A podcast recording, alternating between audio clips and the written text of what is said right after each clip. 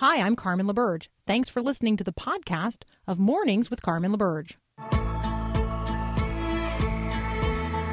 Inspiring you to bring God back into the conversation of the day. This is Mornings with Carmen LaBerge on Faith Radio.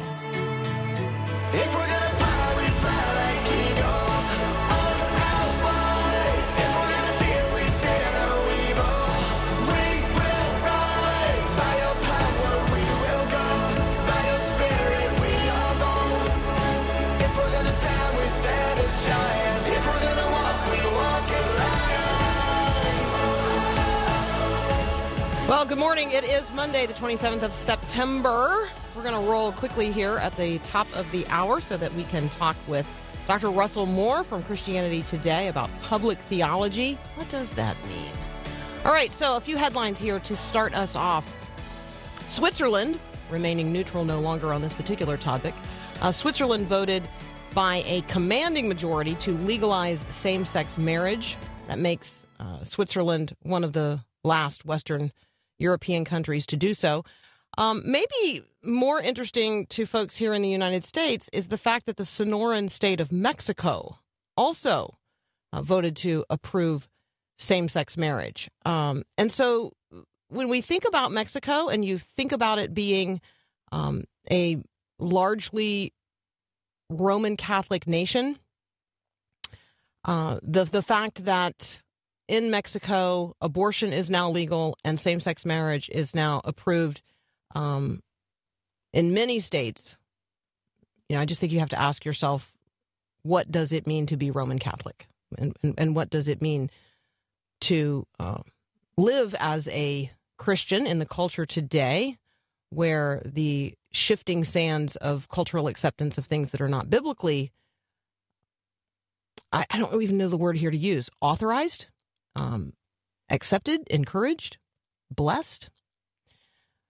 Yeah. When we get to the place where we're blessing things that God does not bless and we're doing things that God uh, expressly prohibits, there, I would say, you know, abortion, the taking of another human life, we just really have to sit back and say, I uh, my identity is um, more bound to the things of this world than it is bound to God and His work and what pleases Him. And that's a you know, that's an important place for us to arrive at individually, but also culturally. All right, the House of Representatives is not going to vote on the trillion dollar infrastructure bill today, as had been planned. It looks like that vote is going to take place on Thursday. And preliminary results of Germany's federal election are in. Uh, you you remember that uh, Andrea Merkel is going to retire. She will stay in her post until a new government is formed. It's a parliamentary process. And so those, those negotiations to form or put together Germany's next government are now underway. All right, next up, Dr. Russell Moore from Christianity Today. We'll be right back.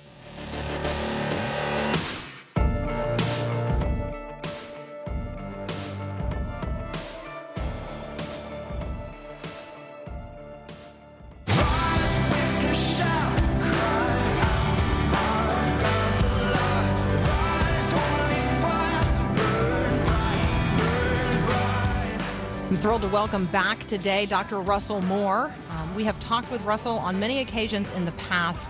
He is a dear brother in Christ. He is most famously the husband of one and the father of several boys. And he does a good job at both of those things, which I think wins him great credibility to say things about other things as well. He is a pastor, he is a theologian, and he now works for Christianity today. Dr. Moore, welcome back to Mornings with Carmen. Oh, good to be with you, Carmen. All right, let's talk about your new role at Christianity Today. Um, what are you doing? I'm doing essentially what I've always been doing, except in a different setting, uh, which is uh, providing uh, content, uh, writing, um, video and audio uh, content, uh, building coalitions and gatherings and conferences and so forth about applying a vision of the kingdom of God to the rest of life.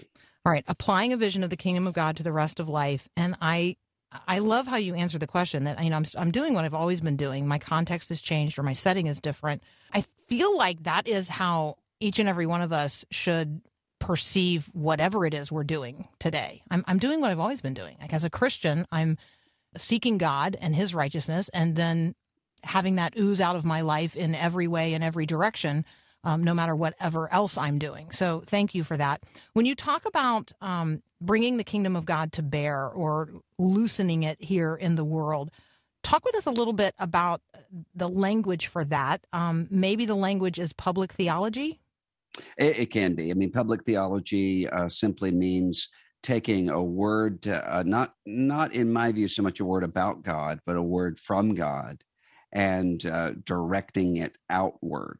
So what you're what you're doing is uh, equipping people on the inside of the church to be able to understand the outside as we go uh, forward in in mission, and you're also speaking to those on the outside about this is what it means to live in Christ and to and to follow Christ.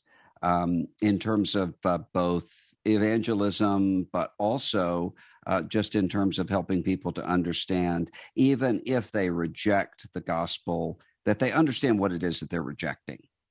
And so, one one of the concerns that I have right now is that I see uh, many of our uh, non Christian uh, friends who are walking away from uh, walking away from the gospel, not because they see a vision of Jesus and they say, "I've counted the cost, and the cost is too much." I can't believe in empty tombs or virgin births, or I can't uh, crucify myself and, and give up my life in order to save it. That's always been the case. What I see uh, often are a lot of people who have never seen what the actual vision of Christ is and what the call of Christ is, and they think they have. And what they're walking away from actually is something altogether different. And that to me is a tragedy. And I think the same thing often is happening inside of the church with people who, you know, I spend all day every day talking to people who will either say, I'm just barely hanging on. I mean, just as recently as last night, right before I went to bed, the people who are saying, I'm, I'm here. Uh, I'm a believer. I, I'm not going to walk away from Jesus, but I'm just barely hanging on because of the stuff that I've seen. And I mean, that's not an unusual situation. Simon Peter had that in John 6, uh, where Jesus says, Are you are you wanting to go away too? And Peter says, Yeah, kinda, but um, where else am I going to go? You have the words of eternal life. So I think we have to we have to um, encourage people on the inside to be able to uh, talk to and to dialogue with their neighbors uh, in ways that are different from the sort of uh, sloganeering, polarizing sorts of conversations that we see around us right now. I think the slogan, uh, the sloganizing, polarizing, enemy pointing out, you know, making an enemy of the other, regardless of who the other is or what the subject matter is, happening a lot inside the church today. Mm-hmm. Mm-hmm. Um, I mean, I would recognize that historically from my mainline roots, but you know, also just recognize it among an increasing diversity of people who would self-identify as evangelical and yet mean that term in very, very different ways. Um, yeah. So, uh, one of the ways that I would describe what you do um, is that you serve as a translator, an interpreter, an exegete, yeah. almost from one group of people to another group of people. You're kind of standing yes. at the at the fold between the pages of the church and the world and seeking to An translate. Amphibian. oh, nice. that's good. Um, and so that's a but that's a hard place to be. Like, let's just admit that's a really hard place to to be and to live. Uh, it's a hard calling. It's a good calling, um, but it's a hard calling. And I'm wondering if there are times when you're you know your audience is really the world and so you're you're seeking to make the things of the christian world known to the world at large and therefore people within the church misunderstand what you're doing or uh, you know or have things to say about that and then the reverse is also true there's times when your audience is the church and you're trying to help the church see things about herself and the world overhears that and then has things to say as well um, mm-hmm. I mean, I don't think that's unusual. I don't think that's an unusual calling for a Christian. I think it's unusual for a person to sort of publicly accept that as their calling. Well, I really don't think that that's that hard. As a matter of fact, I think there's a, a great deal of joy in that because one of the things that takes place is everybody eventually has to do this. Mm-hmm. Uh, so, not in the same context, but everybody is going to have to figure out how am I going to talk to my neighbor or how am I going to uh, be when I'm in my uh, workplace and I'm I'm dealing with people who don't understand what motivates me and so forth, and how am I going to be a, a presence of Christ there, and and and and be uh, and evidence the sort of um, the sort of life that he is living. Man, that's a hard. That's the hard part. Um, but I think there's a great deal of joy in in uh, being in different contexts with the same message and helping people to sort of bilingually understand what that is.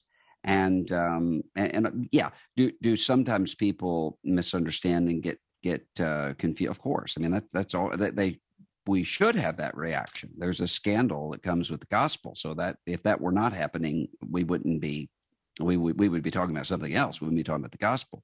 But there's also this sense of uh, the joy of getting to see people who are in um, uh, Nicodemus sorts of situations where it's not that they want to have a public sort of dialogue or a public uh, conversation, or if they do, they do it in one way and then want to have a private conversation later saying, well, you know, tell me what this looks like.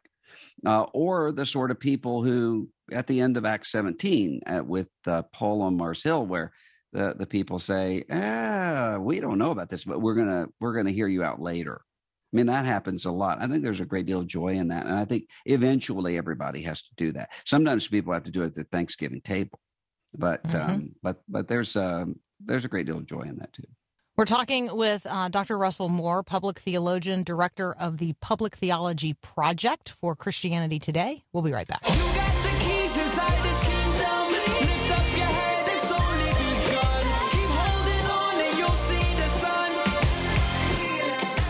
Rejoining our conversation with Dr. Russell Moore, um, we are talking about public theology. We're talking about his new role at Christianity Today. You can find him and what he's writing and working on at ChristianityToday.com.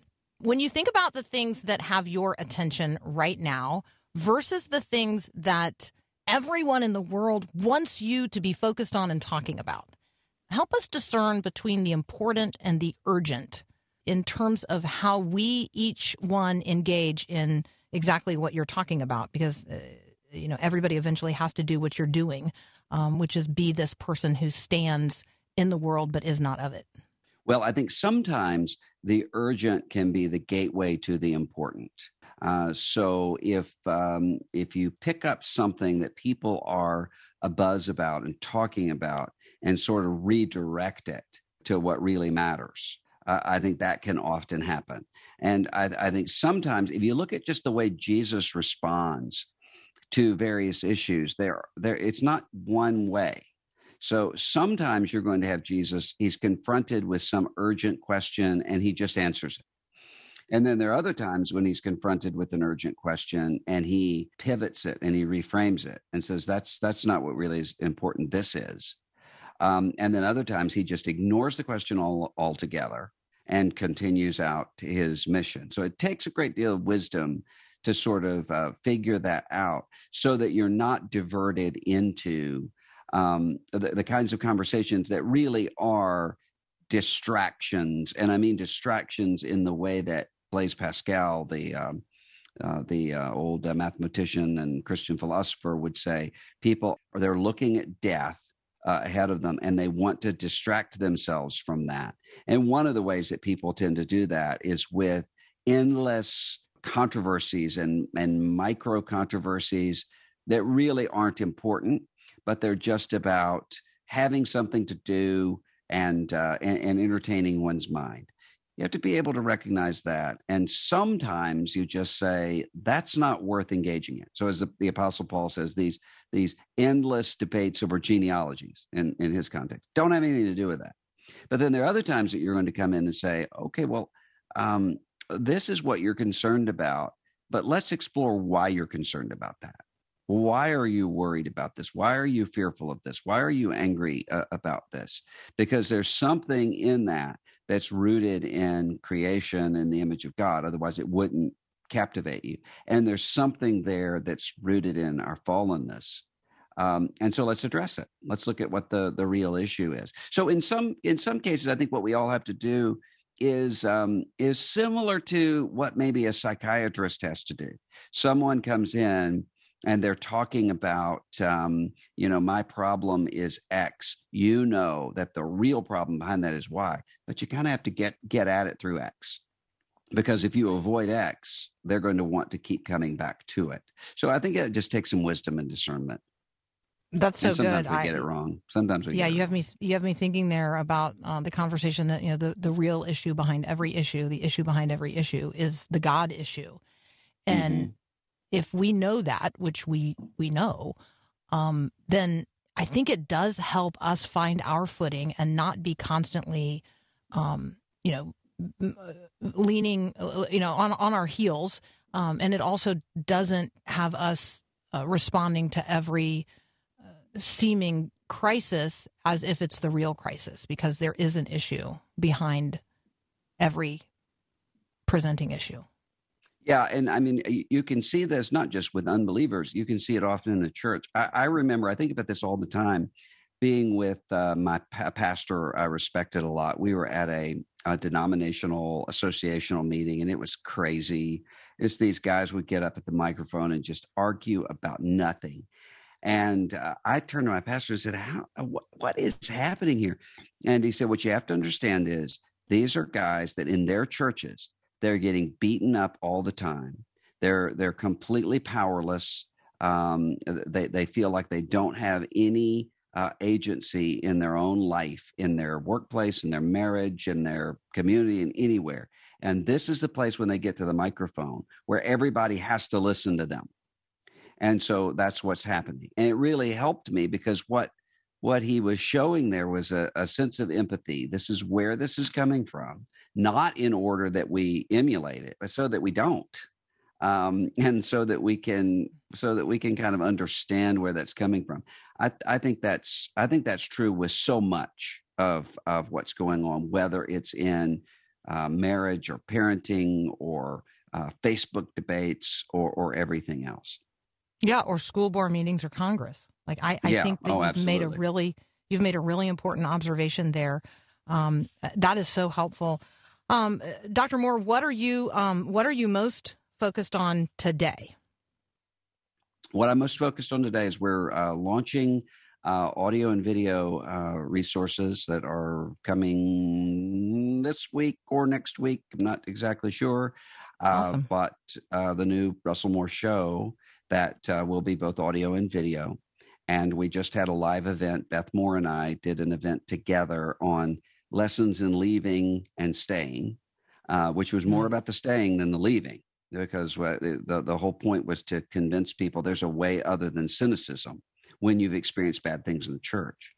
Um, and so that will be uh, starting, and the, the way it'll work is um, one week will be a conversation with someone. The next week will be questions uh, from viewers and listeners with things that they're grappling with, and um, cool. and that's the way we'll go forward. So that that'll be um, launching soon.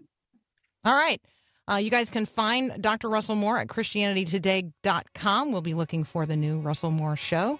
Um, fodder, always excellent fodder for wonderful conversation. Russell, thank you so much for joining us today. All good to be with you. Thanks, Carmen. We'll be right back.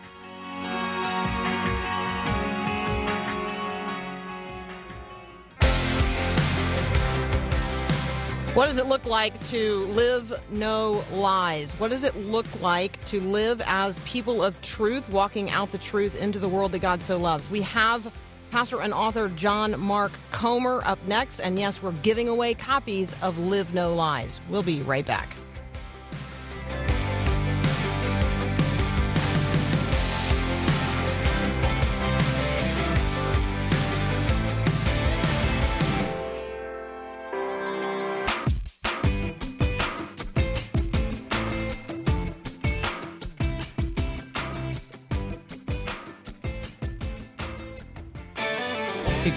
Explosive anger between family members isn't new.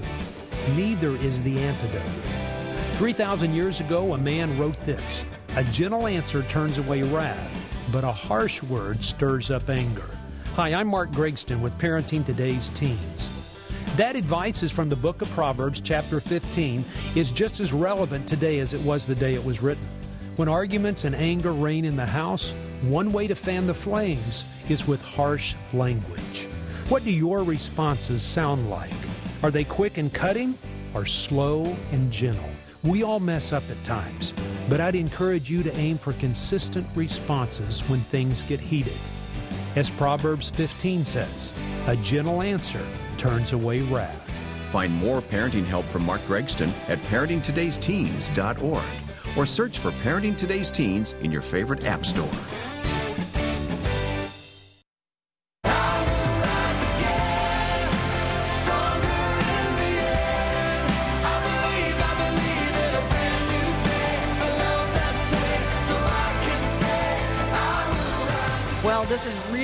Fun to welcome John Mark Comer to the program today. His newest book, Live No Lies. He is the founding pastor of Bridgetown Church in Portland, Oregon. He's a teacher and a writer. You probably know him best as the author of The Ruthless Elimination of Hurry.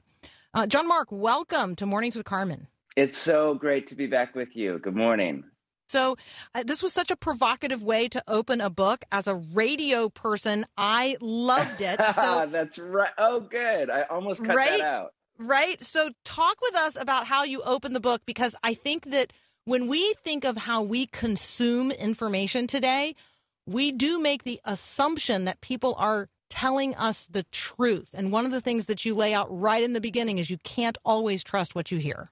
Yes. Yeah, I tell the story at the beginning of the book that uh, a few people know, but has been a little bit, starting to get lost to history of Orson Welles and the War of the Worlds. Not the not the H.G. Wells, the original literary novel from the 19th century, but the radio adaptation. And there's this crazy story about how in the early 1900s he adapted this whole novel for radio, and it was you know very much theater, and it was the one of the first kind of mediums, as you know, to blend the line between fact and fiction, kind of some of the original fake news. And he wasn't trying to to uh, deceive anybody; he was just trying to create an entertainment program. But it's a very long story I tell in the book. But basically, a number of people turned in late to the show and heard about aliens invading the eastern seaboard and killing and wiping out people and you know fake FDR presidential break-in voice and they were used to hearing this from you know the war of Nazi Germany and all that kind of stuff. And people thought it was real. People actually thought that either aliens or Germany had invaded the eastern seaboard and America was being destroyed and there was mass hysteria across the entire nation. And so I just kind of opened that as a little bit of a provocative and humorous story about the power of truth and lies and how far more easily manipulatable and deceivable we are than we would like to believe. So my mom was like six months old when this actually took took place in real time, and I remember my grandfather, who would have been thirty at the time. I remember him fast forward. You know, he's uh, late in life.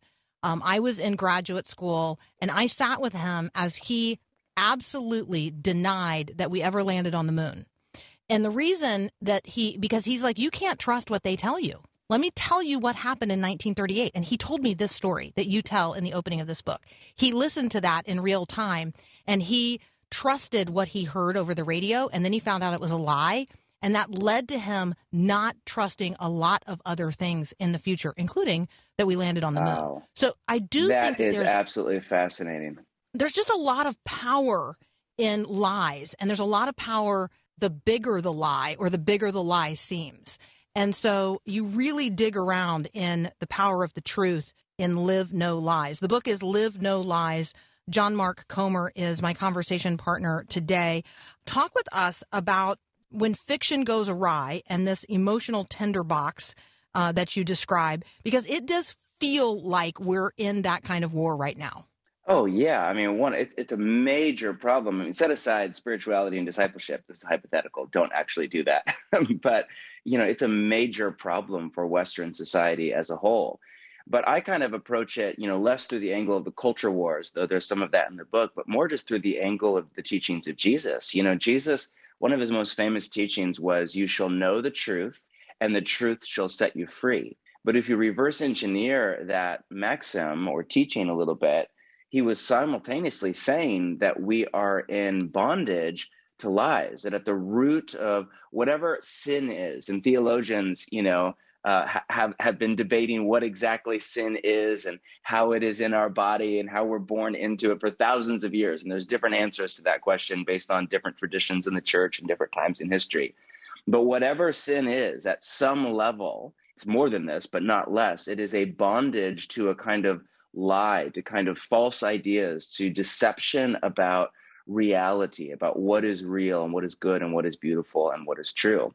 So I do a deep dive in the book into some of Jesus' teachings around the devil, uh, which are so contrary to what we expect. I mean, most people here today, you know, think of the devil and they just laugh at it as a, if they're honest, as a kind of pre-modern myth or a cartoon character or a, some kind of a caricature from Hollywood. But in Jesus' most in-depth teaching on the devil in John chapter eight, he doesn't mention most of the things that we would imagine or we would expect him to talk about with the devil, whether that be demonization or some poltergeist thing or a tsunami or natural disaster, or even disease or death, though there's a place for all of that in four gospels. But what he talks about is the role of lies. He calls the devil the father of lies, says, You are a liar from the beginning. And says of the devil, when he lies, he speaks his native uh, language, which is all going back to the story of Adam and Eve in the Garden of Eden. So for Jesus, whoever this evil kind of creature is that we call the devil, he is first and foremost his his primary kind of method to wreak havoc in the soul and society is lies and deception from the beginning of time, from page three of the Bible all the way to today. So I'm sure that when you when you've thought about this, uh, Zechariah chapter nine is maybe not what leapt to the forefront of your mind, but we've been having conversations in our house about what Zechariah meant when he talked about when he referred to us as prisoners of hope. And when he when he talked about the restored the restored people of God being prisoners of hope, you are juxtaposing that with the reality that everyone in our fallen and therefore natural state lives as a prisoner of lies. We live as a prisoner of death. We live as a prisoner of desperation. And in order to live as a prisoner of hope, you know, a, a significant exchange has to be made, and that's a gospel conversation as well. Mm-hmm. There is an active sabotage of my peace underway. This this war that is raging. Talk about the three enemies that sabotage our peace.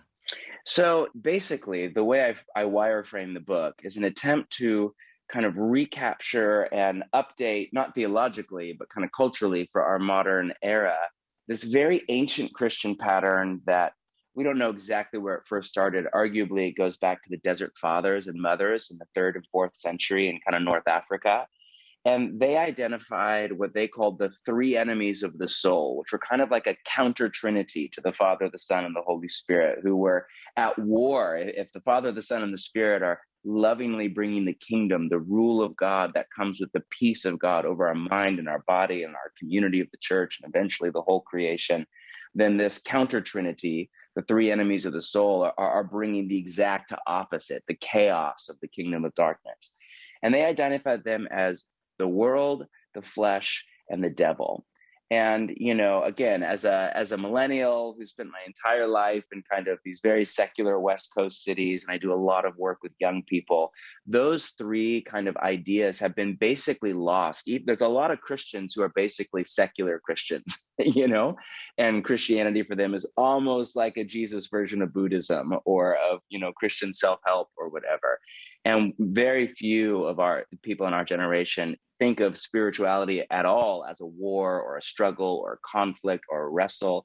And very few of us take seriously these paradigms of the devil. Again, we think of the devil as like this pre modern myth that we've kind of now we know better because we have science. We think of the flesh and that's just a that, that language doesn't even make sense to us anymore. We live in a sensual culture that's all about kind of hedonism and feeling good in the moment and the world we don't really even have a paradigm for. We prefer to talk about the arts and entertainment or economics or politics or systemic whatever. And so I'm trying to recapture this ancient paradigm because m- my conviction has become that these ancient Christians and the writers in the New Testament actually were far more uh, far more adept at naming the reality of spiritual life than we are today and that in our in our push to kind of set aside this military imagery, war imagery, conflict imagery, and create a spirituality of kind of Christian self help, we've actually completely misunderstood reality and we're suffering for it. All right, we're talking with John Mark Comer. We're talking about his brand new book, Live No Lies. We're going to continue our conversation in just a moment.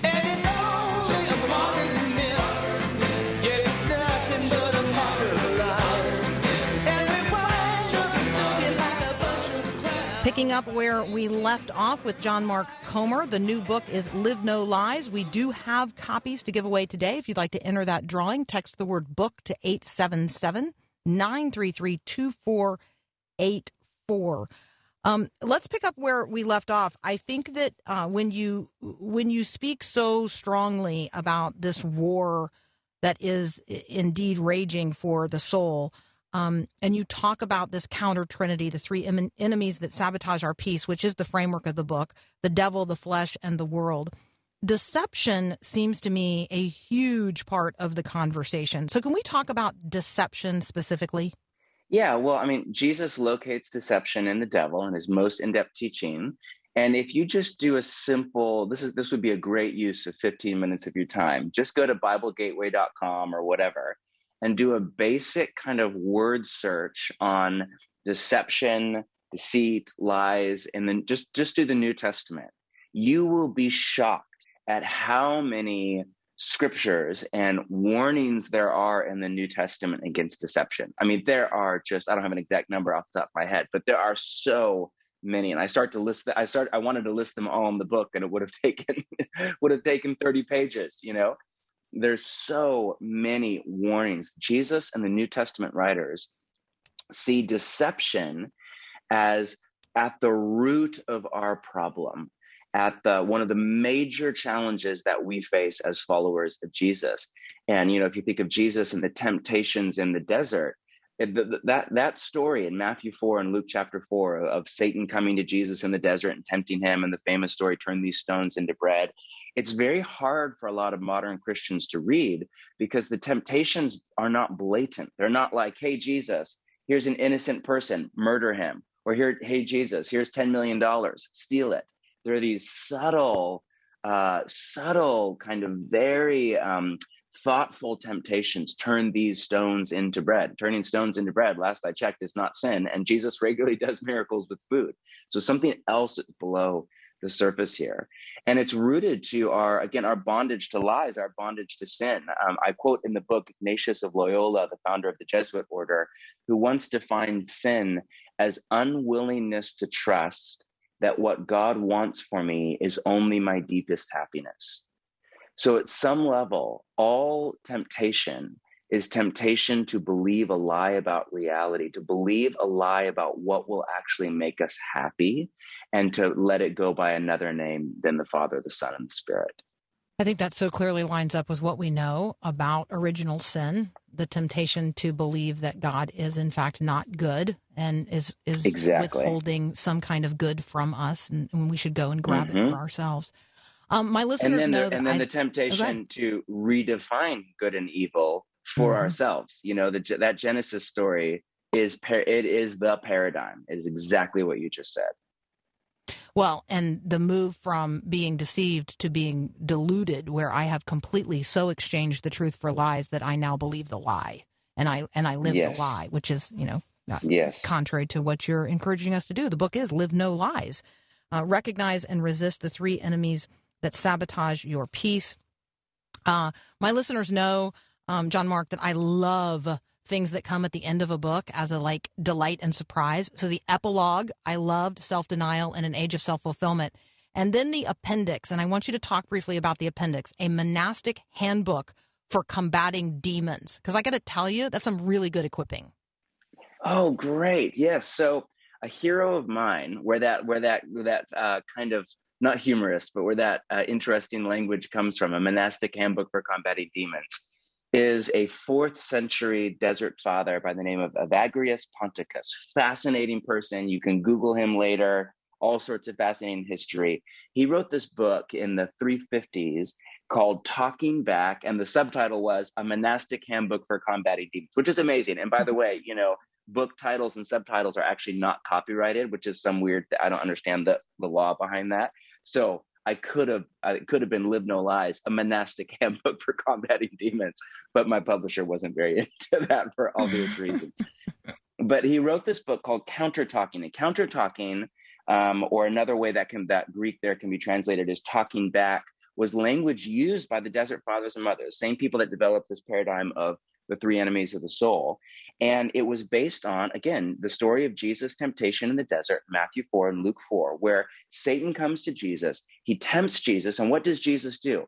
He quotes scripture. Now, that's, again, that's a little weird to interpret. A lot of people think, well, is that like scripture is a magic incantation? Like you quote scripture and Satan will go away? Or is it like Jesus is doing a Bible study? And what they said is no, what Jesus is doing is his war with the devil isn't like Apollo and Zeus fighting it out in the sky with swords. It's a it's it reads like a like an intelligent conversation about truth and lies. And Jesus pushed back his fighting of the devil is Jesus refusing to get sucked into dialogue with the devil, refusing to have conversation around the devil's lies, and instead changing his mind, changing his thought patterns to truth from the scripture. So what Evagrius did is he developed what he called a monastic handbook, and it's really not a book, it's a handbook, where he would list out all of the lies that he identified that would come into his mind. He believed that thoughts could be demonically kind of animated, which again, to our Western ears sounds bizarre. But then think about it. Have you ever had a thought that it's like the thought had a will of its own and had an energy to it. It had it wanted it was like it wanted to be thought and it wanted to make you unhappy or anxious or angry or bitter or victimized or you know anything. And he would say actually those thoughts come to us from outside of our own brain. They're animated by some dark spiritual energy. And the way that you fight back is you refuse to let those thoughts play in your mind and imagination. You refuse to let those videos play and instead you turn your mind to scripture. So he has eight chapters in the book that, fun fact, later became uh, the seven deadly sins of antiquity. Two of them were really simu- similar. So later writers collapsed two of them together. So this idea of the seven deadly sins comes from Evagrius, and he developed based on these eight thoughts, you know, around anger or pride or whatever, all of these scriptures that he listed out that he put to memory that whenever that thought would come, whenever that lie would come, whenever that temptation would come, he would turn his mind to scripture. So, yes, in the back of the book, I have a workbook where you can kind of go through the simple process to identify what are the lies that you have come to believe, whether they're from out there in the culture or in your own mind or your family of origin or your trauma, or your experience. And then what's a corresponding truth from scripture that you can put to memory. And when that lie comes, change your mind. And as a result, change your life. It's so good. It's so practical. It's so helpful. It's directly biblical. It's equipping us um, to do what we need to do each and every day. Uh, John Mark Comer, you can find him at johnmarkcomer.com. The book is Live No Lies. And yes, we're giving away copies today. If you'd like to enter the drawing, text the word book to 877 933 2484. John Mark, thank you so much for blessing us today with this conversation. The book is excellent. It's my honor to come on. Thank you so much. Absolutely. Friends, we'll be right back.